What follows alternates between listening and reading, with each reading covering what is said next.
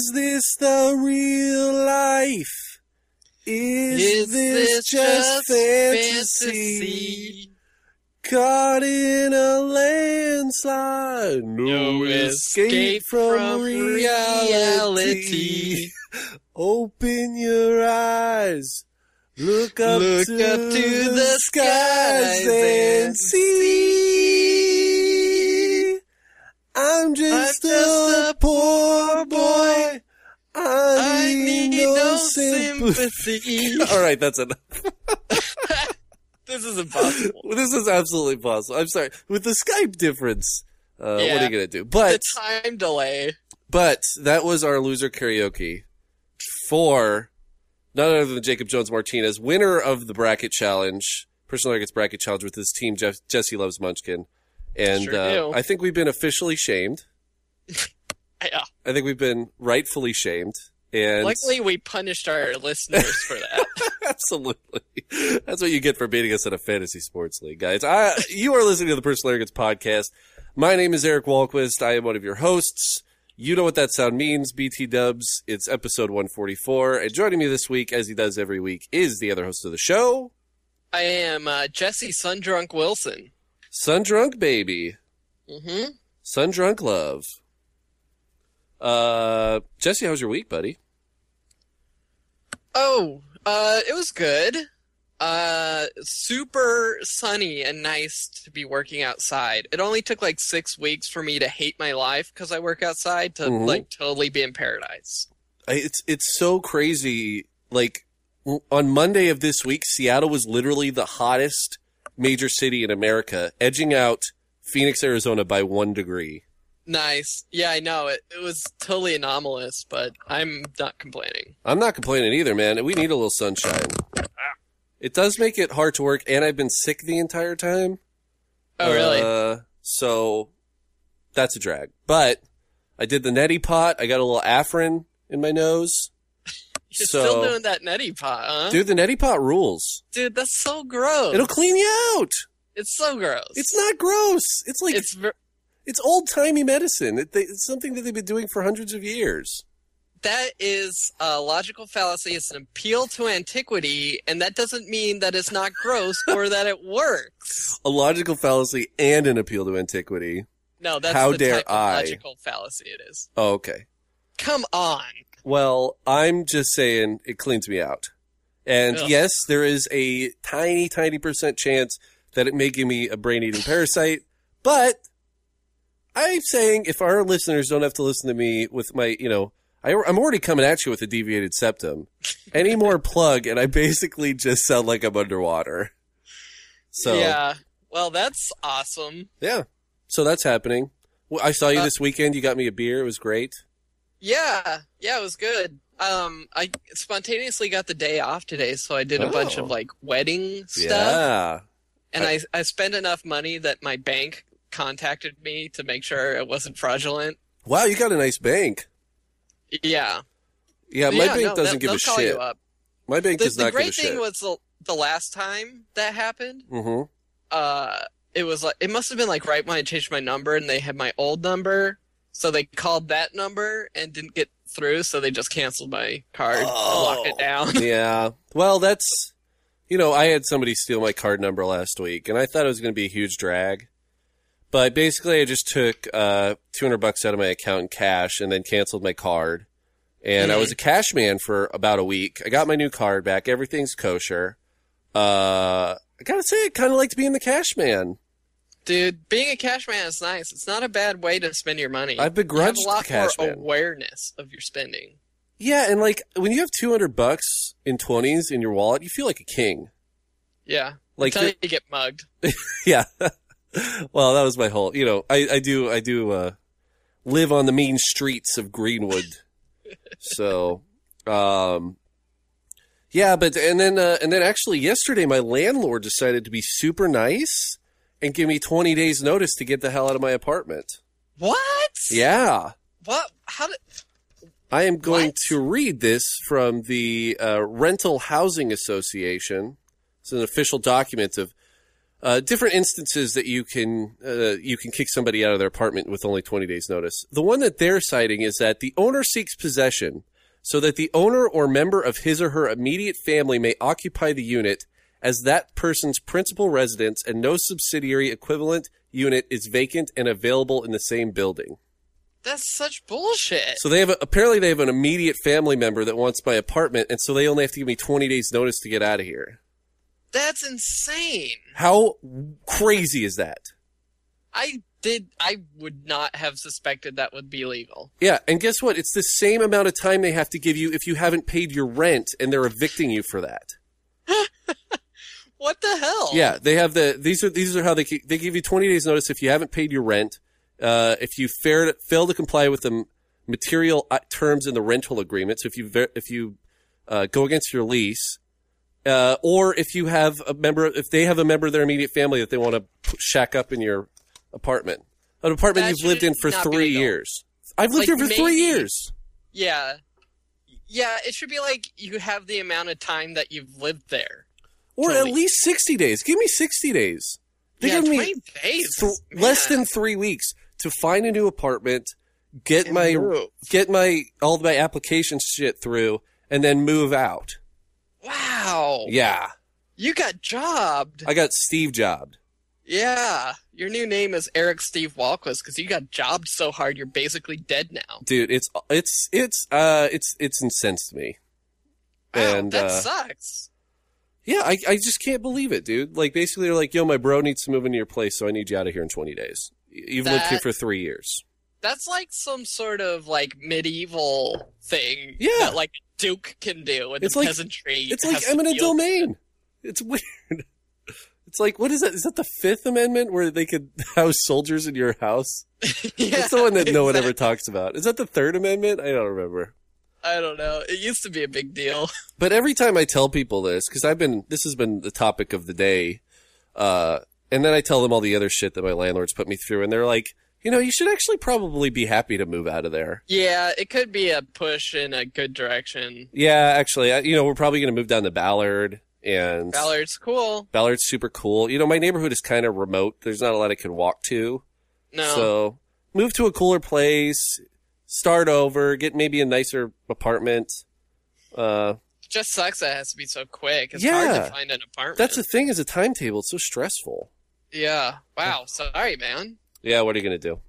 Uh, but what you can do is you can sit back and drink some beer, Ah. have a little liquid therapy, and that's what I'm doing right now. But uh, but first, I need to ask you, what are you drinking? I'm drinking this year's iteration of uh, Drifter Pale Ale from Widmer Brothers. Oh yeah, It's the first time I've uh, had it this year, and uh, it's an excellent batch. Floral, fruity on the front end, not too bitter, just like nice and dry. A great like summer, spring, summer time style pale ale. cool. Loving it. Yeah, I'm having a uh, limited release from Lagunitas. I really like Lagunitas. Lagunitas is one of those uh, breweries that I don't talk about a lot, but I really like them a lot. Mm. Um, and uh, it's their undercover investigation shutdown ale. uh, it's a very long name. Um, uh, they always have very creative things. It's nine and a half percent alcohol. I'm now just realizing. So uh, that's Shut down, baby. That'll shut you down. Uh, and yeah, it's just it's just a good. It's like a, one of those. It's very similar like a Northwest Pale Ale, but it's pretty strong. So buckle in, kids. We got a fun ride ahead of us. Yeah, Uh, I'm also drinking a, uh nice little taster of Samuel Grant Vintage Cask Straight Oh. Kentucky Bourbon Whiskey. there you go, buddy. Doing the airport special. I am doing shot, the airport. shot in a beer. Love that. So it'll be nine dollars. um. So uh. So speaking of our friends kicking back and talking about beer, uh, we did get a phone call this week.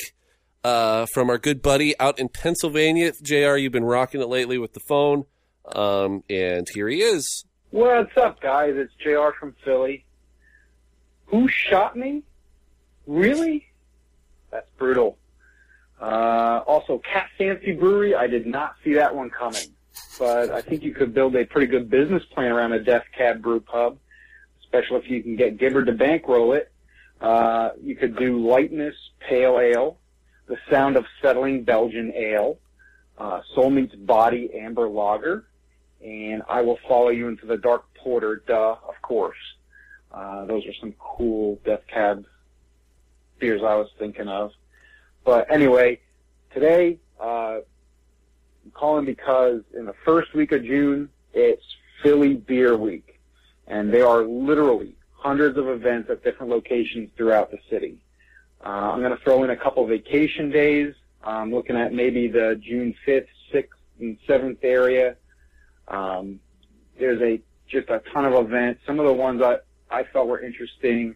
Uh, there's a place doing ballpark beers of the East Coast on Monday, and then ballpark beers of the West Coast on Wednesday. Jim uh, Jim event at from Boston Beer Company, Dunkel Dare, which is some sort of tra- crazy double dare deal that Mark Summers actually hosts, and That's awesome. Stone is going to have like a dueling task event at this one place. There's a bunch of tap takeovers and uh, face-off type events. So anyway, thought you guys could uh, check it out and see if there's anything you think I should be hitting up during that time. And uh, stay arrogant. Get off my back. Catch you later. Bye. JR, get, off my, back. back. Uh, dude, Philly Beer Week sounds a lot better than Seattle Beer Week. Yeah, Philly is like a little uh, craft beer haven. Yeah. Actually, I it's it's really interesting. I, so CNN released an article this week that was complete BS. I want to thank John O'Brien for bringing it to my attention so I could become outraged. Uh, CNN released uh, the top eight weird number to begin with uh, beer towns in the USA. Guess where Seattle ranked? uh, nine. Didn't list. Did not make the list. Uh, first of all, was Portland. They said Portland is number one, which I can't. I can agree with that. I would put Portland number one. Two, they put San Francisco. There's a lot of good beer stuff going on in San Francisco, though. Three, San Diego. Yeah, there's also a lot of great beer stuff going on in San Diego. Four, Boston. Yeah, couldn't disagree more. Could not disagree more. If you I've go, been to Boston many times, and I was hard pressed Right. to find a quaffable beer. Yeah. Just because Sam Adams is kind of from there doesn't make it a great beer town. Also, I'm sorry, but Harpoon sucks deck. I do not understand. Like you go to a bar in Boston, they don't have any microbrews on tap. No, they don't. They just have all the regulars, and then like And Boston Lager Yeah. and whatever their seasonal is, and then uh Harpoon, fucking IPA, which is not good. Yeah, and Sam Adams, like, they just try to. They're trying so hard to not to to keep their microbrew stra- status. They're trying to actually extend the rules of what a microbrew can be, so that they can remain a microbrewery. Well, craft craft brewing. Craft Is what they're trying. Five, Denver. I can agree with Denver. Denver's fine. 6 Mhm. Philadelphia. Philly beer, Philly Beer Week. Which, yeah, I mean, Philadelphia might be underrated, and also interestingly, um, Russian River canceled all distribution to Washington State, but still Mhm. continues to distribute to Philadelphia, which is crazy. And I'm thinking maybe it's because Philadelphia is like this little desert island of awesome beer in the Oh. Northeast. Maybe seven, Bend, Oregon. Uh, yeah, can't. Yeah, Can't I disagree agree. with that. And then eight, do Asheville. No, I said I can't disagree with that. Oh, Um, Deschutes is one of my favorite breweries. Uh, Right. And then eight, Asheville, North Carolina. Which is eh, Yeah. that's kind of a cop out because I just kind of wanted to talk about how a lot of beer is gonna start being made there. Right. But it's not even like those breweries aren't even producing anything yet. I don't understand how Seattle doesn't make this list, honestly. And, and there were already people shouting that this is way too West Coast heavy. But guess what? West Coast has some great beer, dude. West Coast is doing some great stuff. Yeah. If Uh. it's too West Coast heavy, it's because uh, your beer sucks Midwest and Oh, New England. strong deal, words. Deal with it. Deal with your diacetyl problems first, guys, and then we'll talk. I am excited. I'm looking at this Beers of the Ballparks West Coast, uh, which sounds pretty cool. And also, uh, I can't remember. Somebody else sent me a link this week for the top. Um, oh, I actually saw it on Reddit. The top baseball parks uh, in terms of beer, and Safeco Field ranked number one as the Really? best beer baseball park in baseball. Yeah, but Seattle's a shitty beer city. so- It's so shitty though. No, but I, I can understand it because literally every food stand has a different microbrew at it. Every Yeah. food stand in Safeco has you know your Bud Light, Coors Light, or Miller Light, and then a microbrew. And then they also sell 22s in the stadium as well. Do they? Yeah, out in left field think- next to Edgar's Edgar's Cantina. Well, that came out left field. They did. but uh but yeah, okay. Beers of the ballparks West Coast, no cover ballpark beers, West Coast craft beers from ballparks along the West Coast. Angels got Lost Coast, Dodgers have Firestone Walker, which is interesting because both of those are more central California. But um, Padres have Ballast Point, Rangers Shiner Bock, uh, Mariners Elysian, why not? Twins, Popcorn or Popcorn Machine, Twins Summit, Giants Green Flash, and Oakland Lagunitas. Uh, and then you got Ro- Rockies Oskar Blues. So I think that's really cool. I love that. I'm a baseball fan, and I think that rules. Go to that. Yeah, that that'd be a lot of fun. Green Flash is great. San Oh, Diego. Yeah, it is good. Um, yeah, everything in Philly Beer Week's looking pretty good. It's Seattle Beer Week is happening right now, and I'm like literally like not even excited, really. Yeah, I have no idea. I'm, I, I'm too far away. Yeah. Um, so Jar- Jr. Thank you so much uh, for calling in. We also got uh, an email. Also, I stood up for you, Jr. When you made that bad joke. oh, that's true. And also, uh, he said that Sound of Settling should be a Belgian style. I think, if anything, Yeah. Sound of Settling should be an American pale ale. I There's think nothing, nothing's more uh, American than settling. Manifest Destiny, baby. I thought that you had. Uh, I thought Sound of Settling should be like a dry hopped uh, beer that with with that with uh, with bottle fermentation. So there's a bunch of stuff settling at the bottom of it. That's actually really funny. Yeah, but I also I didn't I didn't get to that. But Jr's Death Cab beers were great. The, that made me super happy. Like follow you into Yeah. the dark porter. That's perfect. I love the the amber lager soul meets body. That's really good. Um, really good stuff, Jr. Oh yeah, that, uh, that I just caught that one. Yeah. That's clever. It's really good. Um, Yeah. JR, you rule. We also got an email from uh, Roger Dotsy. He's just letting us know he's still alive and he's hoping to do Connect the Dotsy in the future. But right now, the Night's Watch is taking up all his time.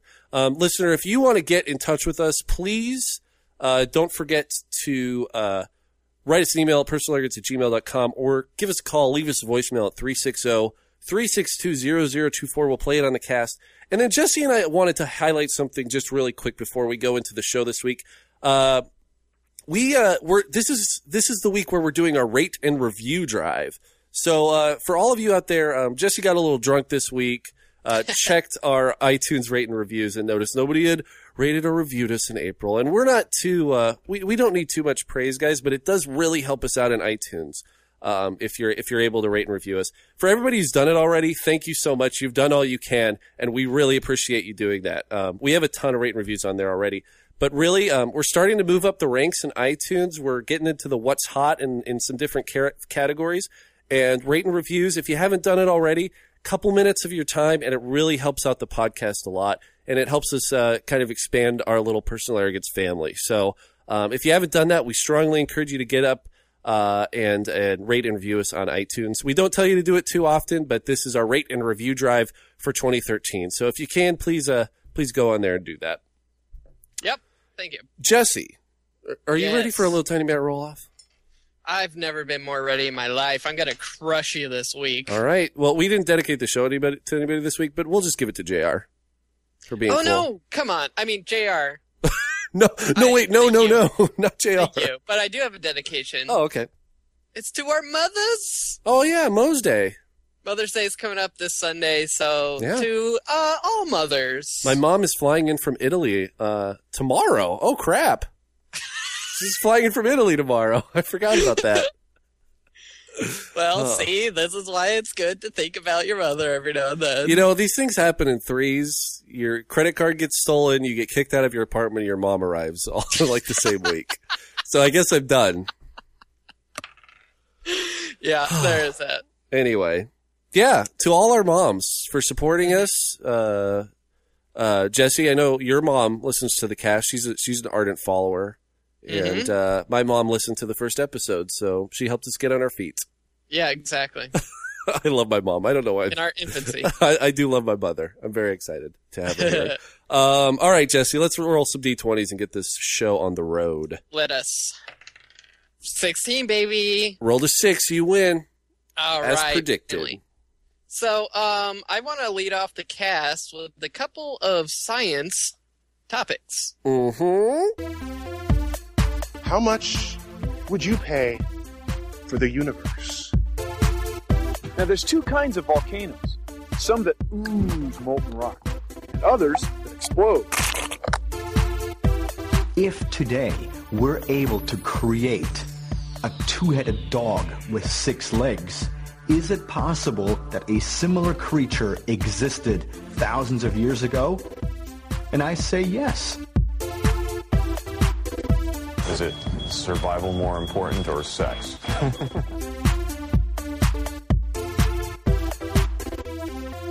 great So the first one is uh kind of like a FDA food and drug related thing. Maybe it's not super sciencey, but it's funny. Have, so have you heard the uh, Alert Energy caffeine gum by Wrigley?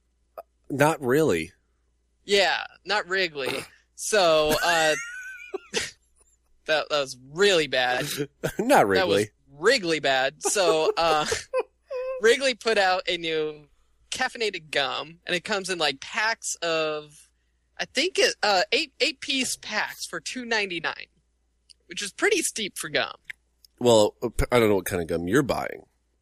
I only buy authentic tree bark gum, which you can only buy on certain Indian reservations in eastern Washington. Twenty-one dollars Mm. I mean- an ounce.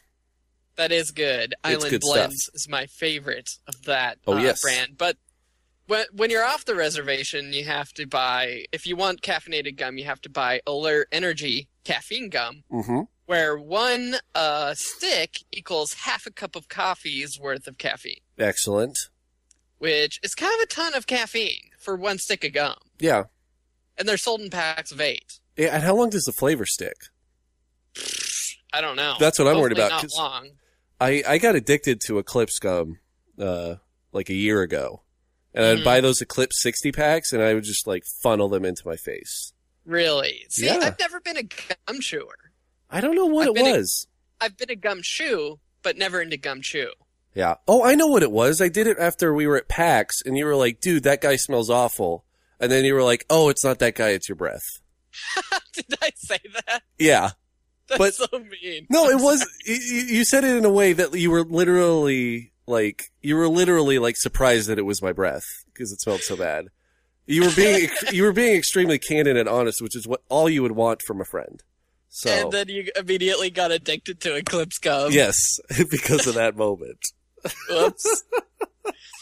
Yeah, what are you but yeah, um, I don't know. I'm I'm reminded of uh, back in the day, you could go to Uwajimaya and buy this Japanese gum called Black Black that had nicotine in it. Oh, So I, I chewed that like once as a novelty, and then like I crashed super hard the next day and like had a horrible headache. oh, jeez.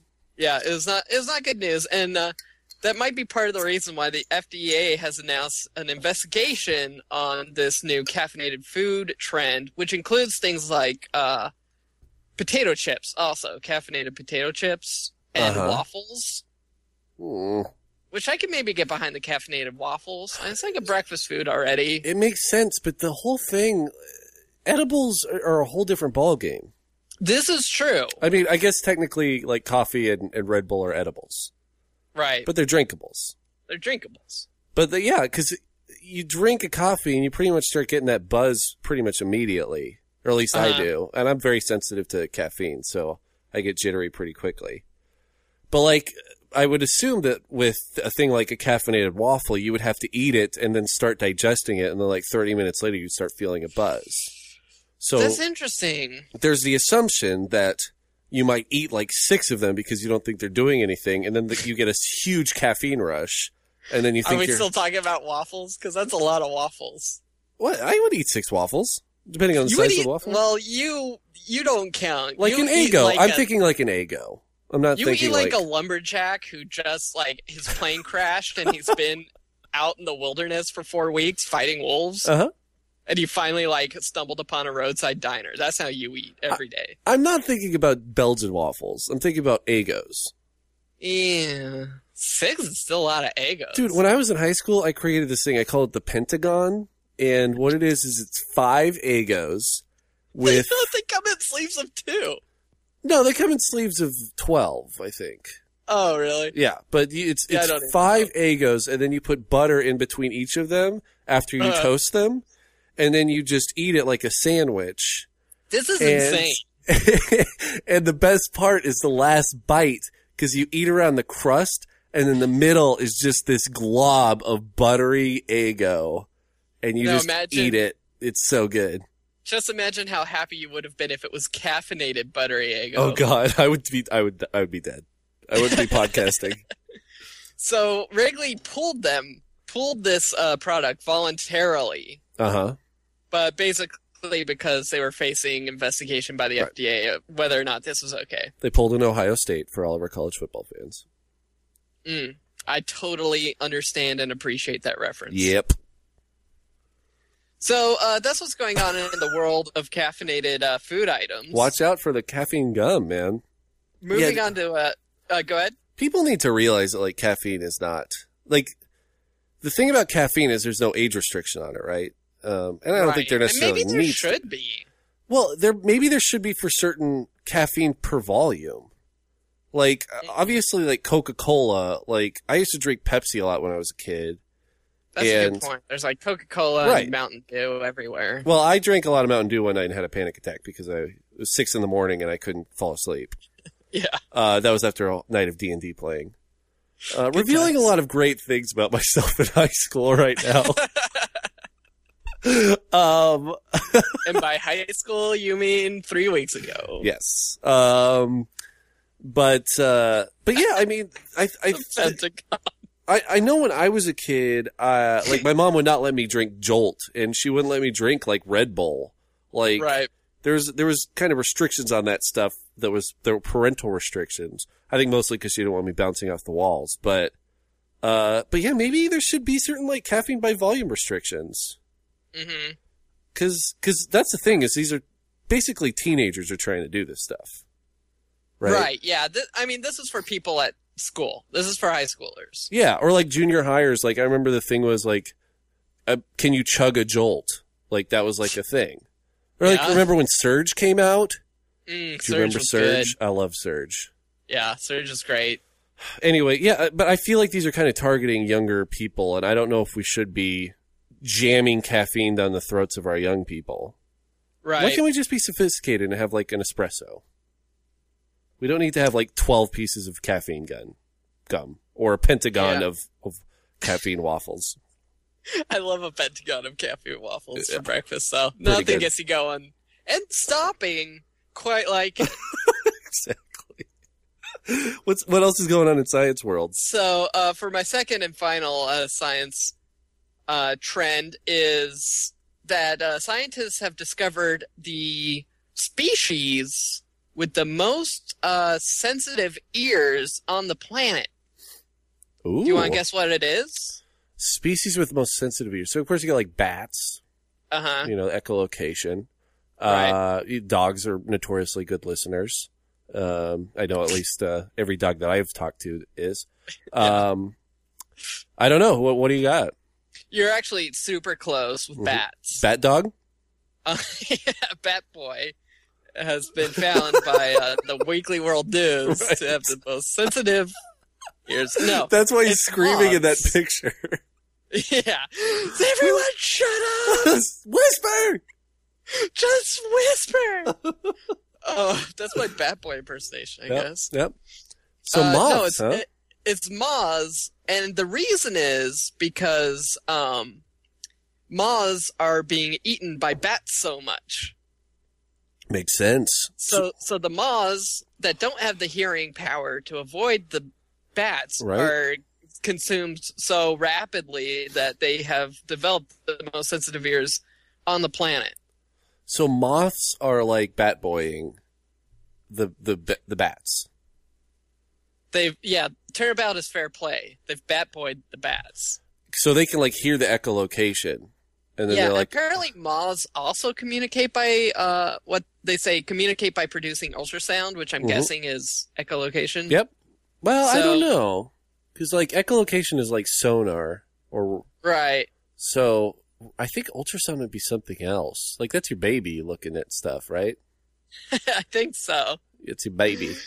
I love I love that uh, in this uh, article the only controversy controversy it's like well it's either happened because they need to survive against bats that are eating them so much or it's uh, the other possibility is that their ears help females hear or hear the mating calls of males.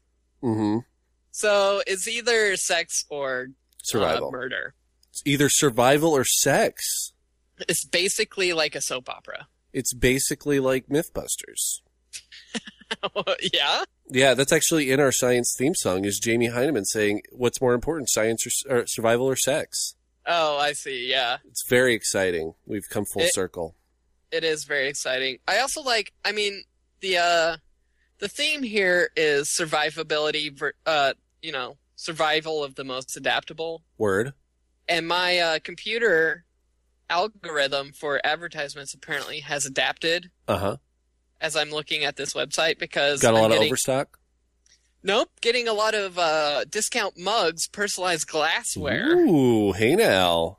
Yeah, I was checking out possibly buying uh, personalized glassware for the wedding, but it's going to be like a couple hundred dollars. I don't know if I want to do that. Oh wow. Yeah, that's not a good idea. But it would be cool. Pick and choose, buddy. just think, the day after your wedding, will you care? That's that's the main thing you have to. That's like the good gauge. Mm, Uh, That's a good point, but I'm I'm also serving these uh these home brews. Oh, yeah. they're not like they're not like drink them by the pint home brews. They're like drink them by the five ounces. So I kind of want to get like Oh. personalized little glasses. Uh huh. So I don't know. That's cool, man. It would be cool. It'd be party favor is the other thing. Yeah, that's cool, man. Fool. Uh, yeah, yeah. Ads ads are weird, and so are moths. So are moths, and so It's are uh, whatever we were just talking about. Wrigley gum. I already forgot. Yep.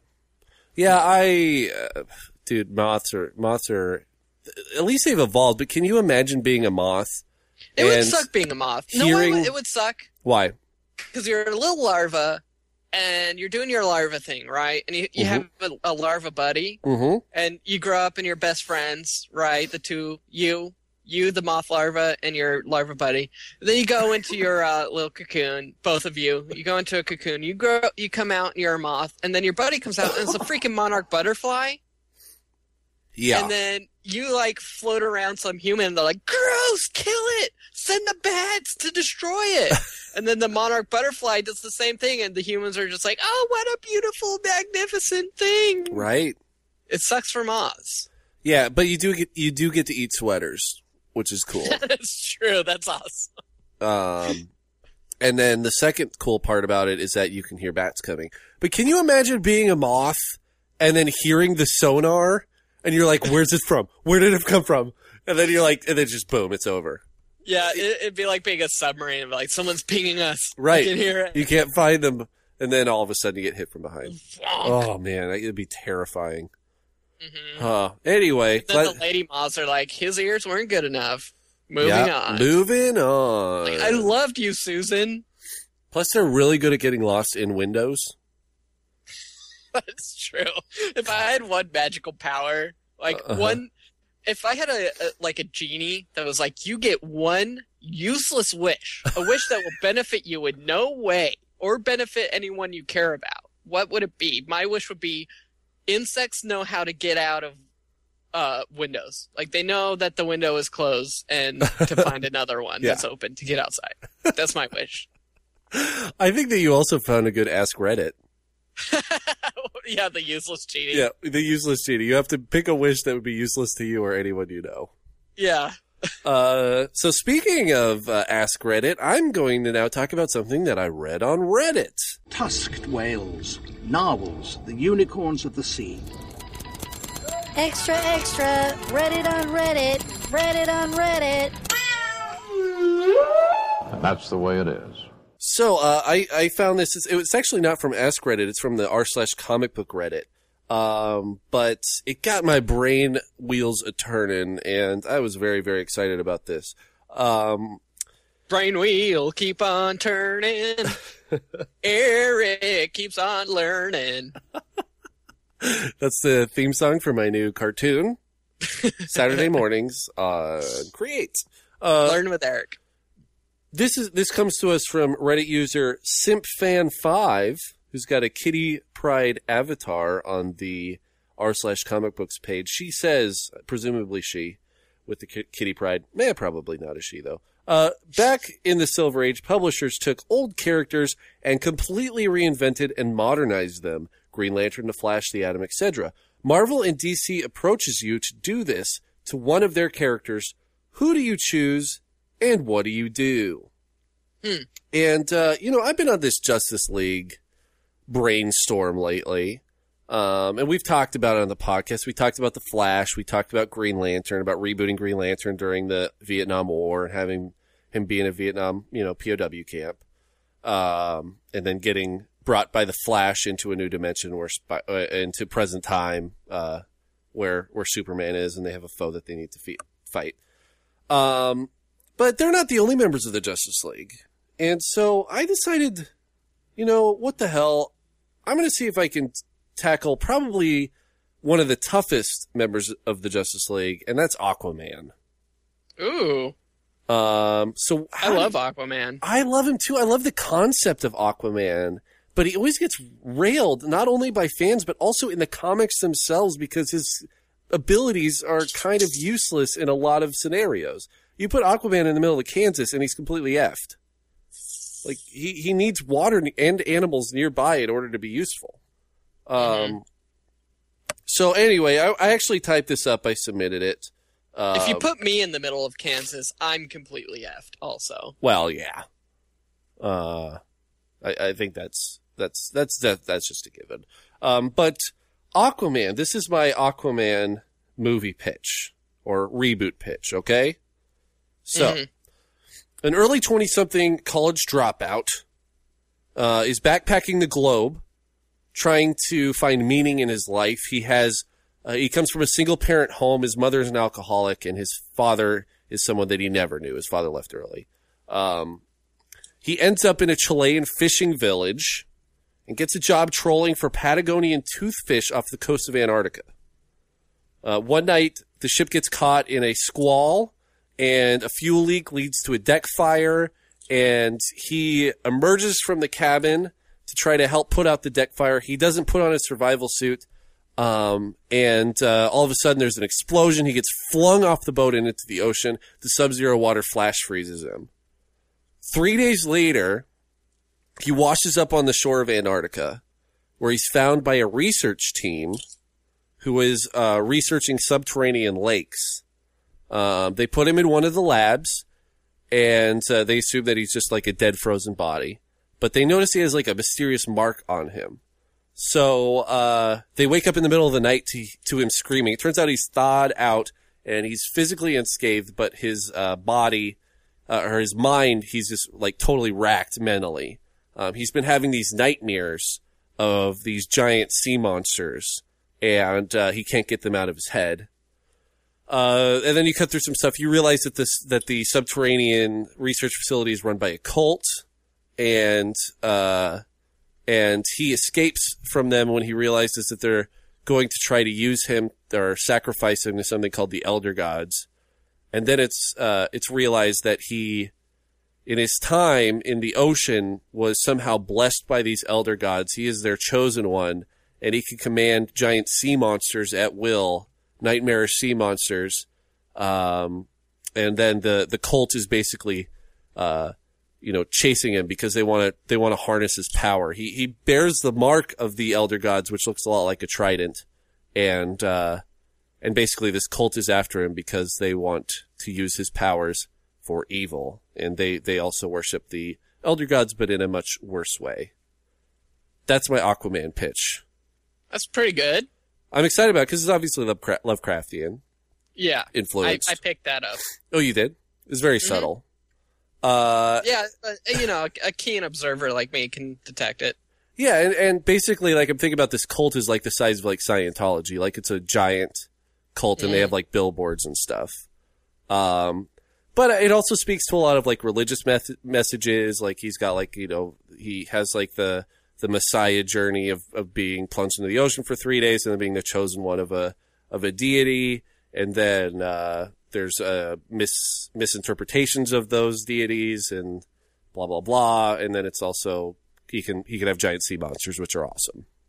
Yeah, that's great. Aquaman, baby. Let's Aquaman this shit. Uh, I got some good feedback. I'm excited about it. That so I've, I've now I've got Aquaman, the Flash, and Green Lantern. I'm ready to just write this Justice League thing and send it to DC. Yeah, DC, you're welcome. exactly. I have one. All right. So, uh, Bruce Banner is a uh, humanitarian. Uh, he he's in Afghanistan helping build schools and teach you know science education to uh, the school children who need it the most. What era is Then- this? This is modern day. Okay. Oh yeah, I didn't mention that mine takes place in the in the early '80s, Oh, and at the beginning of the movie, he's spotted wearing a mariner's cap with the trident on it. I love it. Anyway, sorry to interrupt. So uh, he's a he's a mild mannered scientist, and uh, then one day he's uh, he's driving down the uh, the mountain terrain of Afghanistan. is captured by Taliban, right? All right. And uh, they knew who they who they picked up, and they knew it's a super scientist Bruce Banner who used to work for the CIA, Mhm. and uh, at one point created some sort of serum that could turn soldiers into uh, super soldiers. All right. So they capture him and torture him to try and uh, make him recreate it. And then uh, he does recreate it, and uh, they they force him to test it because they think it's poison, right? They're not going to just take it, so they make him do it 1st Mm-hmm. and uh, that turns him into the Hulk. Uh huh. But somehow, like he's brainwashed, right? So when he's the Hulk, he acts on behalf of the terrorists Oh, and just like runs through cities and destroys them and like kills innocent people and stuff. But when he's Bruce Banner, like he's uh you know a humanitarian and like isn't you know he's he's trying to stop himself when he's in his Hulk form. Yeah. But when he's when he's Hulk, he's like total Al Qaeda terrorist guy. That's that that's that's my uh modern Hulk remake that I, I threw together on the spot. So you know there, Well- there's some uh plot holes there, but we can patch them up. I mean, I like it because it's it's does play to that Jekyll and Hyde Hulk uh, personality that Bruce Banner has, but in a Mhm. much more extreme way. I mean, yes, the Let's Hulk. make let's make Bruce Banner uh Israeli also. Oh, interesting. Uh, wow. Yeah, I, I like. I love the duality uh, aspect. I think that that's really interesting. Um, the thing is, I'm, I'm a little concerned because you know, um, and you know, you picked a Marvel guy. Marvel guys are definitely more rooted in science, and then DC guys are more rooted in mythology or stuff, yeah. aliens or whatever, right? So that's why I was like, well, you know, Aquaman's got to have some kind of deity blessing Yes. or whatever. No, the Cthulhu the Cthulhu string is great for Aquaman. Yeah, and then but then at the same time, I think you know if you look at these classic, these classic, uh, you know, Marvel tropes, they are very rooted in things like Frankenstein or like uh, Doctor and Jekyll and Mister Hyde, and like these older these older tropes brought into like the atomic age of the fifties, which is really cool. Right. Um, but uh, but there is there's so, there's some kind of weird things happening. So of course the Spider-Man uh, trailer came out. Uh, I think last week is when it when it dropped, and I'm a little concerned because there are scenes in there where he's a fisherman, and then there's also scenes in a place that looks a lot like Antarctica. But that might just be uh, that might that might just be their depiction of Krypton after a war or something. So maybe that's maybe that idea is already taken. And and Jesse, I don't mean to poo poo on your idea, but it does sound a lot like the beginning of the original Iron Man movie. I know it's, it's Iron Man esque. Yeah. Now that that could be like a funny aside, like all, like he's getting tortured. You know, like Bruce Banner's getting tortured. They're they're pulling his uh, fingernails out with rusty pliers, and then it pans like uh, you know, twenty five degrees to the right, and then you see the uh, Iron Man cave also. Right, or yeah, you see the cell that Tony Stark was in, and you see like the all the Uh-huh. d- drawings on the wall, and you realize, oh shit, I'm in the same cave. yeah, you see like the busted open shell of a Stark Industries rocket. yeah, Yeah, I, love I, I, I this stuff just makes me so happy. I think that fan, uh, fan fiction and fan films and fan generated content is really, really exciting. Um, it's something that I love to sink my teeth into. Uh, yeah.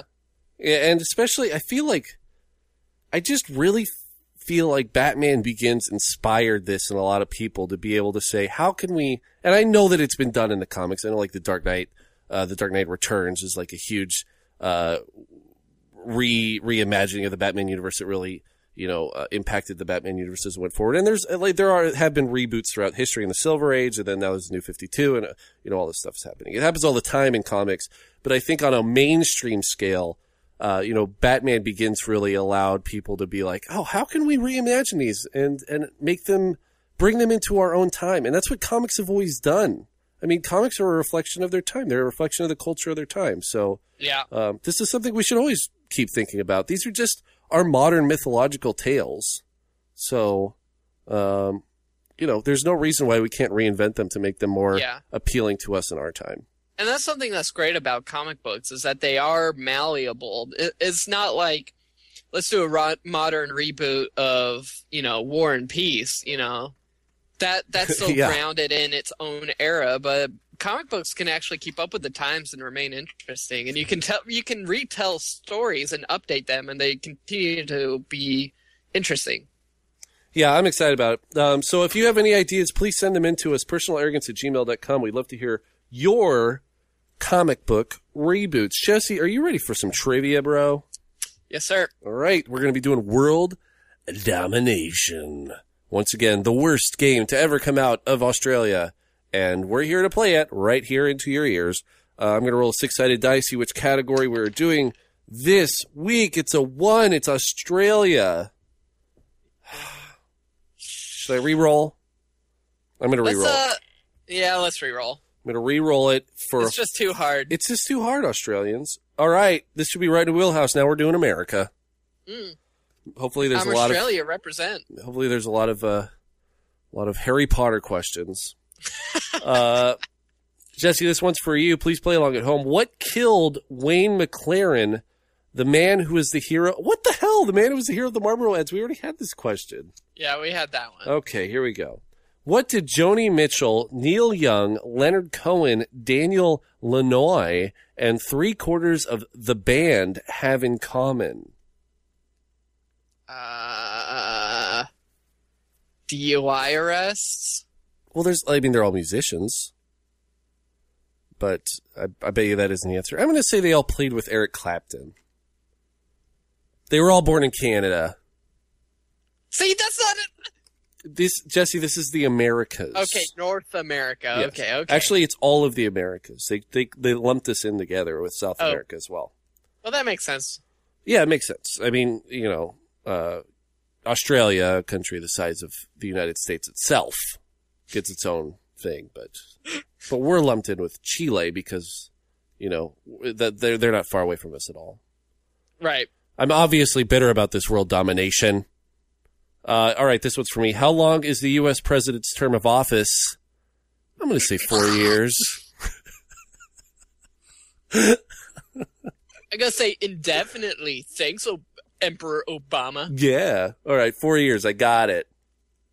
Congratulations. Did it. Um, what is the what is the longest the president has served though? That would be ten years. Did FDR serve ten years? No, he served he served 14 Four, years. eight. Because he was elected to four terms, but he died halfway through his fourth, I think. Yeah, I want to say 14. 14 years of the same president. Can you imagine? Yeah, well, fucking like Hamid Karzai is still president of Afghanistan. Well, since like 2001. Oh, that makes sense. Yeah, and like uh, Muammar Gaddafi was the leader of Libya for like 35 years or something. Yeah, but but he was. We didn't create Libya's government. That's what you think, man. Jesse, this question's for you. What is the capital of Canada's Quebec province? The capital of Quebec would be Toronto. I don't know. Toronto's in Ontario, bro. Don't even. I'm sorry. I don't care. I'm gonna say. I'm gonna say Montreal. Why not? Oh, it's Quebec. Quebec City. Uh, tricky, tricky, stuff. Tricky Dicky. All right, this was for me, Jesse. You need the steal here. Who did the USA go to war with in 1812? Canada, England. Well, this is I, I get to answer first. Oh, You need the steal. You you ruined it, Jesse. Now we need a new question. Which film gave Gwyneth Paltrow a Best Actress Oscar? I actually know this one. Pie. Shakespeare in Love. Mm, Shakespeare in Love is the correct answer. Eric wins this week. yeah. Avoids the sweep. Uh, but Jesse, you did win the roll off. So, what is your second topic? Oh, uh, well, I want to do a little topic that I call uh, Jesse's Jackass Customer of the Week. Mm-hmm. And uh, as I as I lamented about last week, I'm I'm getting more and more interaction at my workplace Yep. with customers. Yep. So uh, basically, I just want to highlight when I encounter something extremely stupid if that happens. Okay, sounds good. So uh, I'm at work yesterday. I'm in the brew house in front of the kettle, right? Got and it. uh, we have a thing. It's a grant, we call it. It- It's a keg. It's a modified keg Uh huh. with a, with the top of it cut off, and then like legs uh, attached to it, and then a inch and a half port in the rear and a inch and a half port in the front. That we use like it's basically a little container that the uh, beer flows into after it's been boiled, as we're transferring it into another vessel for fermentation, so that we can basically control the pump speed. Okay, Anyway, I'm with you. very complicated, but looking at it, you would think you would know it's no ordinary keg, right? No ordinary Because- keg. It's got a hose it's got hoses running into it and out of it and i'm i'm pouring beer into this giant open hole at the top right? Uh huh. from the kettle. Uh huh. this guy comes up to me and he goes washing kegs huh? And i'm like well no not really. And i explained to him what's going on and he's like cool cool. I used to work at this i used to work for a skookum brewery so uh, you know it was a cool job but like it it was great because like now i know everything in a brewery right i know what all the vessels are and everything and he's bragging about how much brewery knowledge he has Uh-huh. after he just thought that i was washing kegs when clearly that's not happening Wow.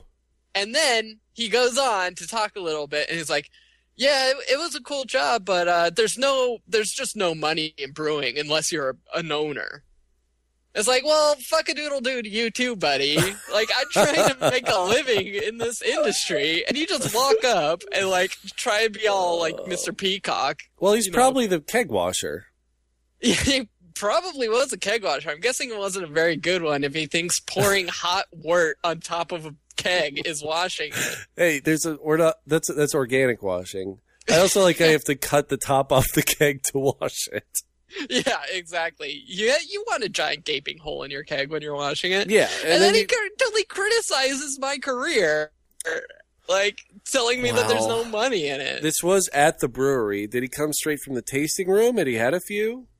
Uh, yeah, he had a beer in hand, so I I'm hoping he was a little loaded because there needs to be some sort of an excuse for that jackass behavior. But that's my Jesse's jackass customer of the week. That's not my second topic. That's just a little a little fun fact. Excellent, thank you. So speaking of jackasses, Uh huh. uh, there's been a little bit more basketball diplomacy going on between the United States and uh, North Korea. Yeah. I actually am kind of okay with this. So, uh, what happened was there's a U.S. citizen who's imprisoned in North Korea. I don't really know the details about that, but for some reason, I, I, it was a Seattle Times reporter Yeah. Just took some Uh, video. tweeted at Dennis Rodman to get him to ask North Korea to uh, relinquish the prisoner, right? Uh huh. So Dennis Rodman's uh, his tweet was, "I'm calling on the supreme leader of North Korea, or as I call him, Kim, to do me a solid and cut Kenneth Bae loose." Oh man. I I kind of love it. I, I mean, you know, Dennis Rodman, whatever, he's a buffoon. Yeah. But th- this sounds so some some uh uh what's the word I'm looking for? Sincere. well, yeah. He is. He's met Kim. Kim J. Yeah, no, he knows him. KJU. and he was he was actually pretty formal. He Uh-huh. he called him, you know, supreme leader of, Nor- of North Korea, or as I call him, Kim. You know, that that that's a that's respectful. Well, I mean, granted, Dennis Rodman does call himself the supreme leader of rebounds and hairdos. And, uh, do me a solid and cut him loose. yeah. I love it. How how Eric? I'm I'm curious. How would you phrase a uh, tweet to Kim Jong Un to try and release an American prisoner held held abroad? Well, first of all, can we? I think we can all agree Dennis Rodman for Secretary of State. well, anything's better than John Kerry. John Kerry should just literally copy the text and tweet it at, at Kim Jong. Retweet. Uh, I'd like to call on um, the uh, Supreme Leader. That's my John Kerry impersonation. yeah, he uh, couldn't even win the a presidential election, much less a NBA championship game. I just love how the last two guys, or I guess who ran against Obama? Oh, Romney ran last time. But uh sorry. Uh, for some reason, I'm stuck in like 2009. Uh, but You're I, in the- McCainville. yeah, the last two guys who lost the presidential election, McCain and, and John Kerry, are basically just Droopy Dog and Eeyore. Uh, but those two guys were very similar. Uh, there's a lot of similarities. Anyway, whatever. Uh, how would I phrase a, a tweet to Kim Jong Un? Um, there's a couple things here. I so Kim Jong Un he likes a crowd. He likes to get his picture taken with food. Um, God, he would just. Oh my God. so he would you take more of like a Tumblr approach, well, or Instagram, dude? He would love Instagram. Instagram. You serious? or like Kimstagram? Yeah, that's what I'm saying. oh God, that's perfect. This is Kimstagram him. Um, yeah, Kim, dude. Uh, first of all, I don't know. Uh, uh, Did you watch the uh, the visit to North Korea from Vice.com? I watched part of it. Yeah. It's just so weird there. I. It's like it's like if Disneyland was an oppressive government. It's not Yeah. So I- more oppressive government. Right. Uh, I guess we just have to take a look at this uh, from the crappiest place on earth perspective. and in that case, I'd have to go with Kim. It's a small world after all. This is good stuff. So let's, Some things don't matter, Horn, that much in the big picture. yeah, in that big picture. So why don't you pull an Indiana Jones and rescue that uh, American journalist from Big Thunder Mountain. There you go. I think That that's it. Perfect. You Perfect. should drive your cars over there. Uh huh. Uh, by the way, your your uh, country has a great space mountain program. Mm-hmm. Dude, if you told Kim Jong, if you call, told Kim Jong Un that he had a had, that he had a space mountain, he would be super stoked. If we thought he had the space mountain, because I have an idea, I have a feeling that Kim Jong Un, uh, if you just told him he had a space mountain, or you thought he had a space mountain, he would have a completely different perspective of what a space mountain actually was. And then all of a sudden, North Korea's space program is called Space Mountain. Mm. So just appeal to his Space Mountain sensibilities and get this guy home. Yeah, uh, hopefully Dennis Rodman will be able to negotiate through Twitter. This would be like a landmark thing, though. Like if Dennis Rodman was able to release, uh, negotiate the release of a prisoner through Twitter, Yeah. it it would seriously be something for the history books. Did, did he ever? successful I know he was on. I think two uh, two seasons of Celebrity Apprentice. and Celebrity Rehab. Did he win? Oh yeah, that's true. I don't think he won Celebrity Apprentice. Because I got a feeling that if if Dennis Rodman pulls this off, 2016, uh, that uh, that D Trump is going to be running again Oh for, yeah, for P Dent, and he's going to be uh, rocking D Rod on his arm. that would be great. Let's do the it. Trump Rodman ticket. Trump Rodman. hmm Who could not vote for that? Me. Yeah, me neither. Yeah. Yeah, we that'd can be find horrible. someone. Uh, yeah, I think this is kind of awesome. Really, Dennis Rodman's such an anomaly. That guy. Yeah, I mean, He was also. Do you remember that they had that reality show that was like the real world, but they had celebrities in there?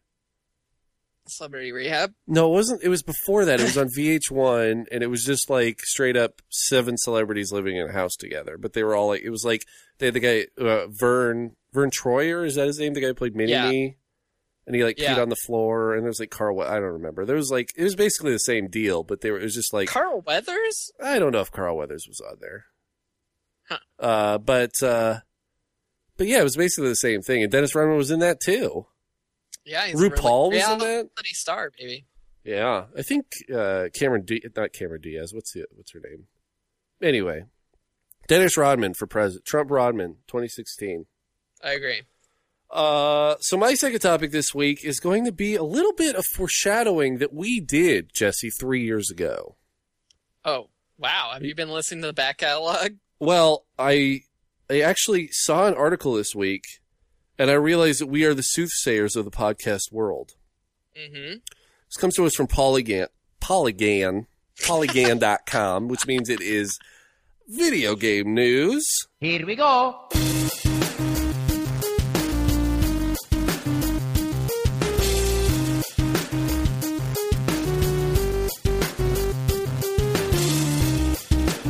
Finish him. So Polygon uh, helped uh, give some commentary to the new The Last of Us trailer. The Last of Us is a new video game. It's only coming to PlayStation, but it's being done by Naughty Dog, who did uh, the Uncharted franchise, and everybody also everybody obviously loves Naughty Dog, even though I've never played any of their games because I don't have a PlayStation. Um, but uh, but everybody's very excited about this new zombie survival game that they're coming out with, um, called The Last of Us. Uh, and Polygon uh, wrote a little article. They said The Last of Us trailer explains the post apocalyptic fungal zombies. Oh, you're on it. Cordyceps, baby. Yeah, dude. Uh, so apparently, uh, before I get into this, I, I just want to play a clip.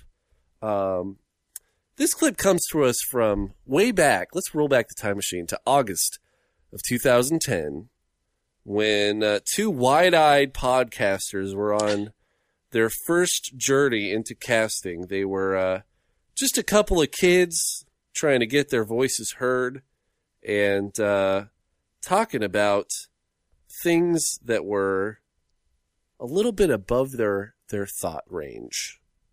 It's a fungus that attacks ants, and, and, and there's like 500 different strains, and each strain is for a different insect. And the fungus attacks them, and then it takes over their minds. It makes them latch onto a plant. What? Yeah, it takes over their minds, makes them attach What? onto a plant so that the fungus can actually grow out of them. Then it kills them and then grows out of their head. And there's one of these for each uh, insect in like the jungle. Why does- what it does is it controls the insect population. It's in nature controlling itself in the insect population. And ants are the most uh, successful animal on Earth. Yeah. So, it, do you think this is nature's way of trying to balance out the fact that there are so many friggin' ants? Absolutely. It controls populations Wow. within the insect kingdom. And so That's awesome. It's so- like checks and balances. It's Yeah, like it is. It's like the That's presidential, I the uh, Yeah. the Congress, and the uh, Supreme judicial. Court. Yeah, exactly. You know, that's amazing. No, it's cool, and and and so we got to talking about this, and all I could think of was, God, this is a perfect premise for a zombie movie. Yeah, and the I know, reason right, why right, is because right, I did a little more research on the cordyceps and uh, Wikipedia them, and apparently, cordyceps are very valued in both. Uh, Chinese, Wait, what's a cordyceps? A cordyceps is is a strain of fungus okay, okay. and uh, and they're very valued in both Chinese medicine and medical research. So Okay. Chinese medicine very valued, and, and they're trying to find medical research because apparently this like uh, the the cordyceps like solidify your organs against chemotherapy. They kind of protect your organs against chemotherapy, but this makes them very valuable. And so uh, uh, recently there was a big theft of cordyceps in in British Columbia, and it was valued at thirty eight thousand dollars. These things go for like hundreds of dollars an ounce. Um, That's nuts. so though. yeah, this super is, this is like my whole. So I'm going to pitch a movie to you right now. All right. Okay, it's a zombie movie. Uh-huh. I love it. And basically, there's a research. It's going to be based off of that theft in British Columbia, so it's based on a true story, right? Uh-huh. That's in the that's in the trailer, Right. And basically, you there's already a, got you know yeah. you got the audience who will be hooked on the fact that you can say based on a true story. Exactly. So so then so uh, there's a medical research lab in Vancouver, British Columbia that is trying to that's trying to manipulate and mutate cordyceps in order to use them for medicine. Uh-huh. But then they accidentally create a strain that attacks human beings. Oh, I like it. Then that strain is stolen because of its high value by terrorists, and then it gets out into the human public. And basically, Terrorists what it does told. is because cordyceps are used to fortify organs and stuff. Yeah. So when it attacks human beings, it makes them it gives them super strength, so they can crush each other. And then when it attacks their mind, they latch onto another human being. Mm. That is so good. And then the fungus grows out of them, and then spores fly on them. And it, I think it'd be a really cool take on a zombie movie. Who's our protagonist? Jeff Goldblum. I was thinking Seth Rogen. Jeff Goldblum and, And Seth, Seth Rogen. Rogen. Buddy cop comedy. That is two wide-eyed podcasters recording the seventh episode of their podcast. Yeah, I was gonna ask. I thought that might have been episode two. That's not the. Yeah. That wasn't when we were on Kameno, was it? No, we were actually at your house. It was Jeremiah Wilhelm's going away party. Oh, I And remember. he's we were on, on, my that. bed. He's on that episode. He comes into the room and he talks on the episode.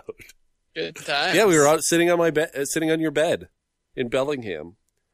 Crazy. Man, that was forever ago. Let's- let's do the so, time warp what's the again. premise of this uh, video game then?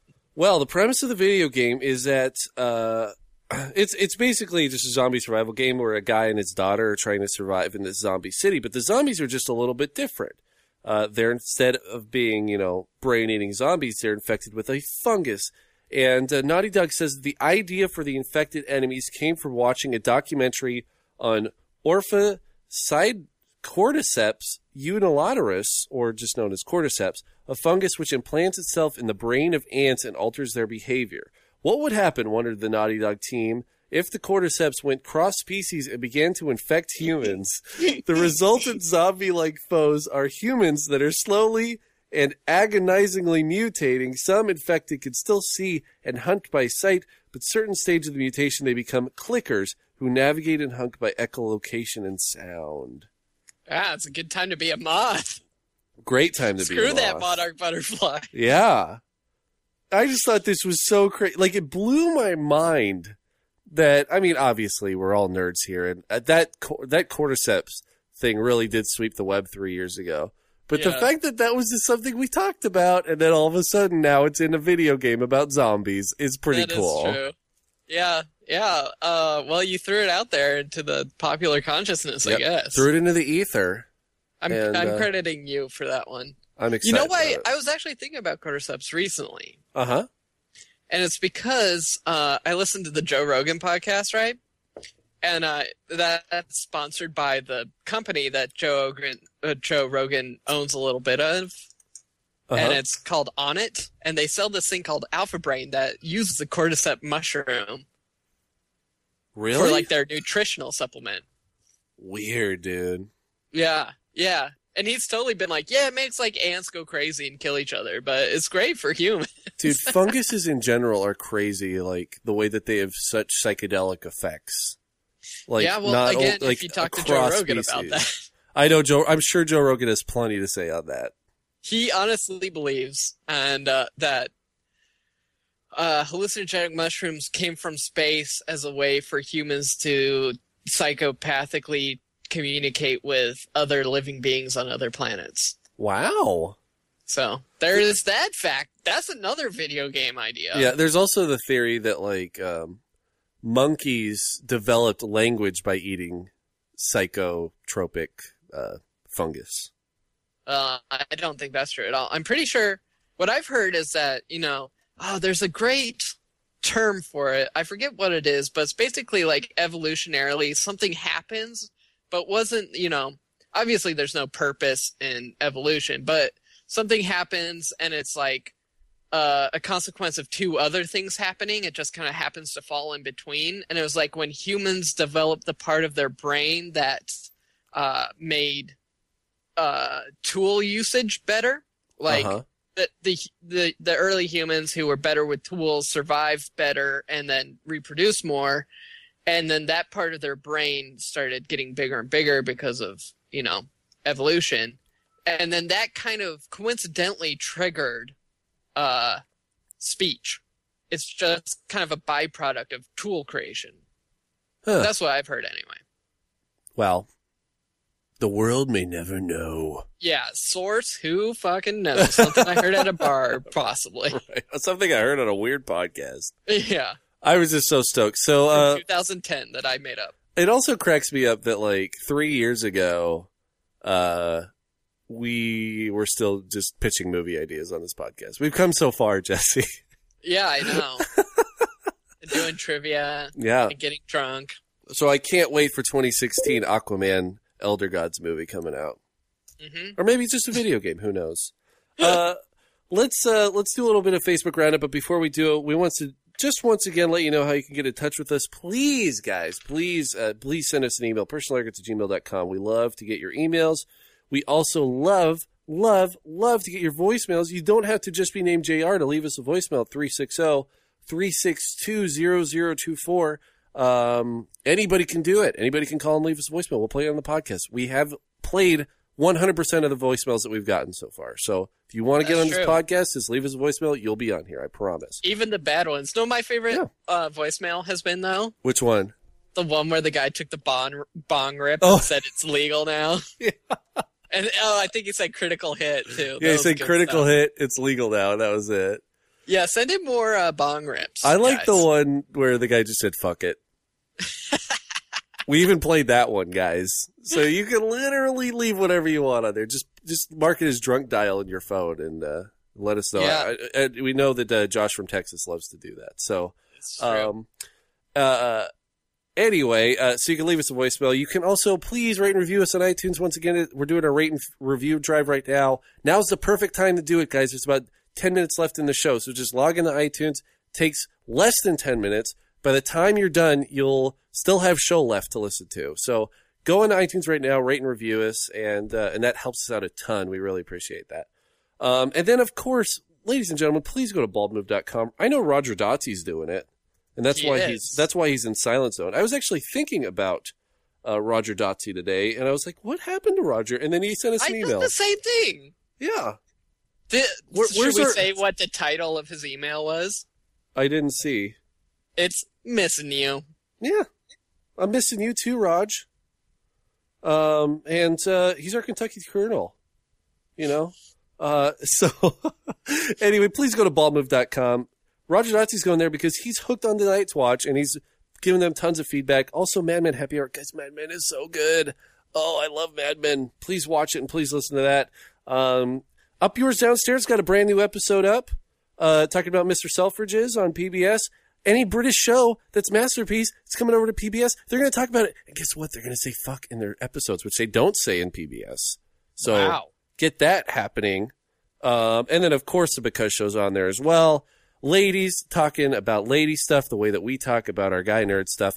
And you know what? Just as just as ladies w- listen to our show, guys can also listen to the Because Show. It's very great. It's a very reciprocal relationship, and we enjoy it. So please go to baldmove.com. There's plenty of great stuff there. Check that out, please. Uh, let's move on to our Facebook roundup. Facebook page sitting at 178 likes, guys. If you want to like us on Facebook, we'd love that because we post a thread there every single Wednesday and ask you to give us topics to talk about. Um, and uh, and gosh, you flood us with this stuff. We love it. So uh, we're just going to run down. Joe Green says opinions on the Avenger actors wanting more money. Which decade had the best music in the last 50 years? Two different questions, same paragraph. First of all, Avengers. Uh, give them the money, dude. That those mo- Yeah. Iron Man literally made more money in one weekend than Iron Man 1 and Iron Man 2 made in their entire runs. These movies are gigantic, and I want that money going to the people that we're paying to see. So if they want money, give it to them because you're still going to make a, a wad, Disney. Just pay yeah, the let them negotiate. That's fine. That's fine. And then which decade had the best music in the last 50 years, Jesse? 70s. I'm going 60s because I'm a big Motown Mm. fan. Yeah, see, I'm more of a '70s guy. I like the Temptations, but then you also have the the British Invasion.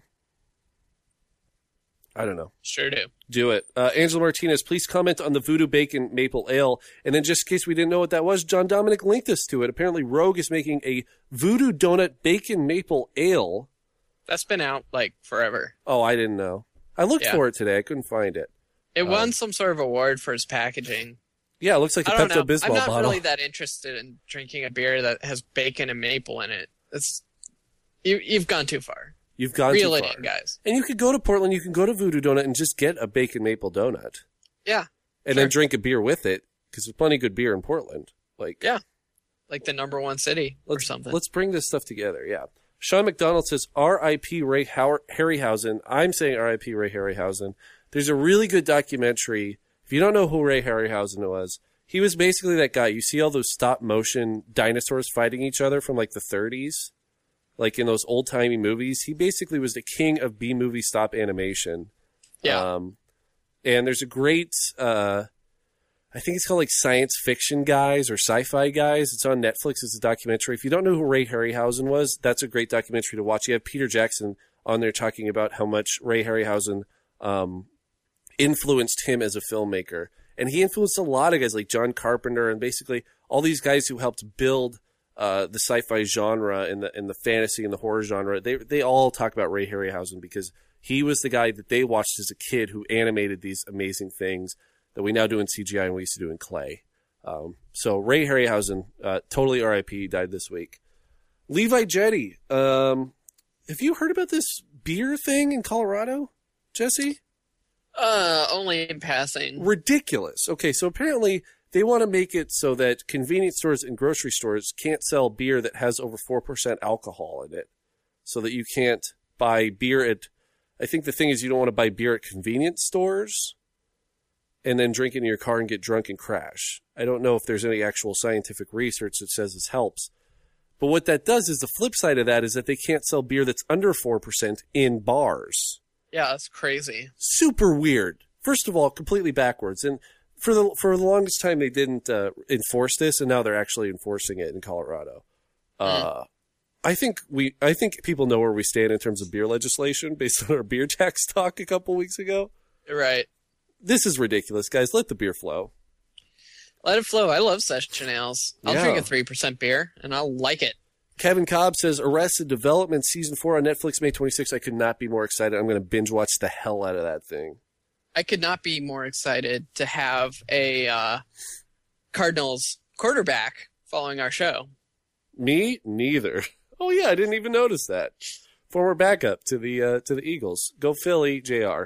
Uh, Anthony Arenivas says any news on the new Xbox release date, and also just read will not require an always on internet connection or some for for some features.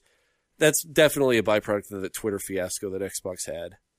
Uh, yeah, for sure. yeah, always Some on- features, including giving them money. yeah, exactly. Yeah. That's the thing that I mean, I'm an Xbox guy. I don't know why I'm not a PlayStation guy. PlayStation has better graphics and you also don't have to pay for the internet connection, but Graphics. I might they also just- went down for like two and a half months and, And- lost and- everyone's credit card numbers. Yeah, but I've been there. I know what that's like. Josh Perigo says, "Have you guys checked out the new show on IFC Maron? It's about a guy who podcasts out of his garage. It's funny, but it's too much like Curb Your Enthusiasm. I don't think it will last. I watched the uh, the second episode. They had it on IFC.com, and I'm a big Mark Maron fan. I listen to Mark Maron all the time. Uh, I listened to two of his episodes today because he was interviewing uh, Gillian Jacobs and uh, and Alison Brie from Community. Um, but uh, yeah, I, I watched it. It wasn't like the most groundbreaking thing, but I like Mark Maron a lot. So I'm gonna I'm gonna digest Mark Maron as much as I want. And IFC has a reputation of giving shows a chance, so I think it'll be around for at least two seasons. Jacob Mhm. Jones Martinez has sent you guys a message about the karaoke song. That's why we sang Queen at the beginning because that was Jacob's thing. Roger Dotsie says, "Did we ever figure out where the wild things actually are?" I don't think we did. But I think that's a topic for another show, Roger. Thank you so much for, for chiming in. We always love to hear your voice. Derek Romaine, I've been trying to rate you guys for about an hour now, and Apple just wants to make this as hard as possible, I guess. First wouldn't let me make an Apple ID, then said my password wasn't my password, won't send me a new password, Anne says my birth date isn't the birth date, so I'm working on it. Get off my back. Derek Remain, thank you for working on it. We're not saying Apple iTunes is a great program. In fact, it's probably one of the worst programs on my computer. I hate it with a vengeance, but unfortunately, it is the best place to put your podcast if you want to get it noticed. So we thank you for your patronage. We thank you for your tenacity, and we thank you for your rate and review. Derek, we couldn't thank you enough. Jesse, that's the Facebook roundup for this week. Get off my back. Get off my back, Jesse. What's your first reco? Oh, um, yeah, I, I realize I'm about 30 years too late on this, mm-hmm. but I, I'm going to continue to recommend it anyway. It's Cosmos with Carl Sagan. It's on Netflix. I am watching it for the first time. I'm sure everyone is like, yeah, I watched that when I was like 10 years old. Yeah, I was. But I was. I watching was it for the first boat. time. It's awesome. Really enjoying it. Yeah, I wasn't. I wasn't on that boat either. Maybe I need to check this shit out. I think we were a little too young for it. Uh huh. It came out in like 80. Hmm. So I was not watching Carl Sagan in 1980 for sure. But it actually like very straightforwardly answered one of the biggest questions I've had, like concerning the nature of science and everything. I was like, oh yeah, this is how it works. I was like, oh well, that's awesome. I'm glad I know that now. And it's just super entertaining. Carl Sagan's really cool, super passionate guy. He's got a funny voice, which makes it easy to listen to. I think I might be Carl Sagan for Halloween. Do it. Uh, yeah, we have our Halloween costumes picked out. We're doing a couple costumes this year. That's what you said last year. We're doing it for reals though. Mm, what are you doing? Can't tell you. Cantina band? Yeah. That's what I just heard. Boop, boop, boop, boop. We need two more. uh, Who gets to be Figrin D'an? oh, come on. Not even a contest. no, Elsa. She's got the she's got the head shape Ah, right now. true. She Oh. does have kind of the looks. I should it. not make fun of your baby's head. Also, her name is Russell Nisha. There you go. Um, uh, my first recommendation this week is going to be a blog that I read religiously. It's called Lookout Landing, and then there's another blog that is about baseball, and it's got the greatest stats breakdowns as breakdowns that I've ever seen. It's called FanGraphs. I learned this because I've been talking to guys from Lookout Landing and from other B- Seattle Mariners baseball blogs on my podcast, Sea Dog Press Box Podcast. Shameless flash marketing recommendation. Jesse, what's your second reco? Uh, well, just because it sounds so cool, Philly Beer Week. If you're in the uh, Great Northeast, Mhm. check it out. And then my second rec of this week is going to be Seattle Beer Week. If you're in the Pacific Northwest, it's not as crappy as we said it was. You should check it out. There's actually some really cool stuff. Jesse, thanks so much for being would, on the show. I would love to go and participate, but Nah, it's too far away. too far away. Jesse, thank you so much. I live in the woods. I appreciate. I had a great time this week, and this nine and a half percent stuff is wor- really working for me right now. That's good. Um, I'm stream of consciousing like Jack Kerouac, and uh, I'm ready to watch a Netflix show and then go to sleep. Yeah, I'm ready to uh, smooch my fiance. Well, there you. I'm going to smooch my wife. I was just about to say that, and I don't want my wife to think that I wasn't going to say that. there you go. So, we got stuff to do. So, uh, until next time, listener, thank you so much for listening. Please rate and review us on iTunes, and remember that wherever you go, And whatever you do, you curse that mushroom. please stay, Stay arrogant. Thank